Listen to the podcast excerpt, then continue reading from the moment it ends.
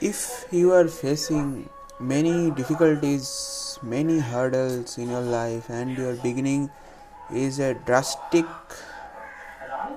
mess, and it also seems to be that the end is very bad. So you have the choice to quit or suicide yourself or make yourself dead. But that's not the ultimate option for you. Because you can do so many things you can build so many things. But for that you have to walk alone on the path. That path is in front of you. Nobody will walk with you. Nobody Nobody will walk with you, nobody will talk to you, nobody will do that.